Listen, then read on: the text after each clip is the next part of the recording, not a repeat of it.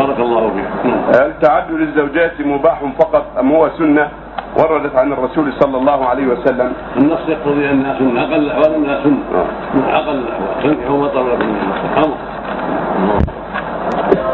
يلاحظ في مجتمعنا لكن بشرط العدل والاستقامه. اما اذا خاف الا يعدل لقله ماله او لا يعرفه من نفسه من الضعف فلا يتزوج الا واحده.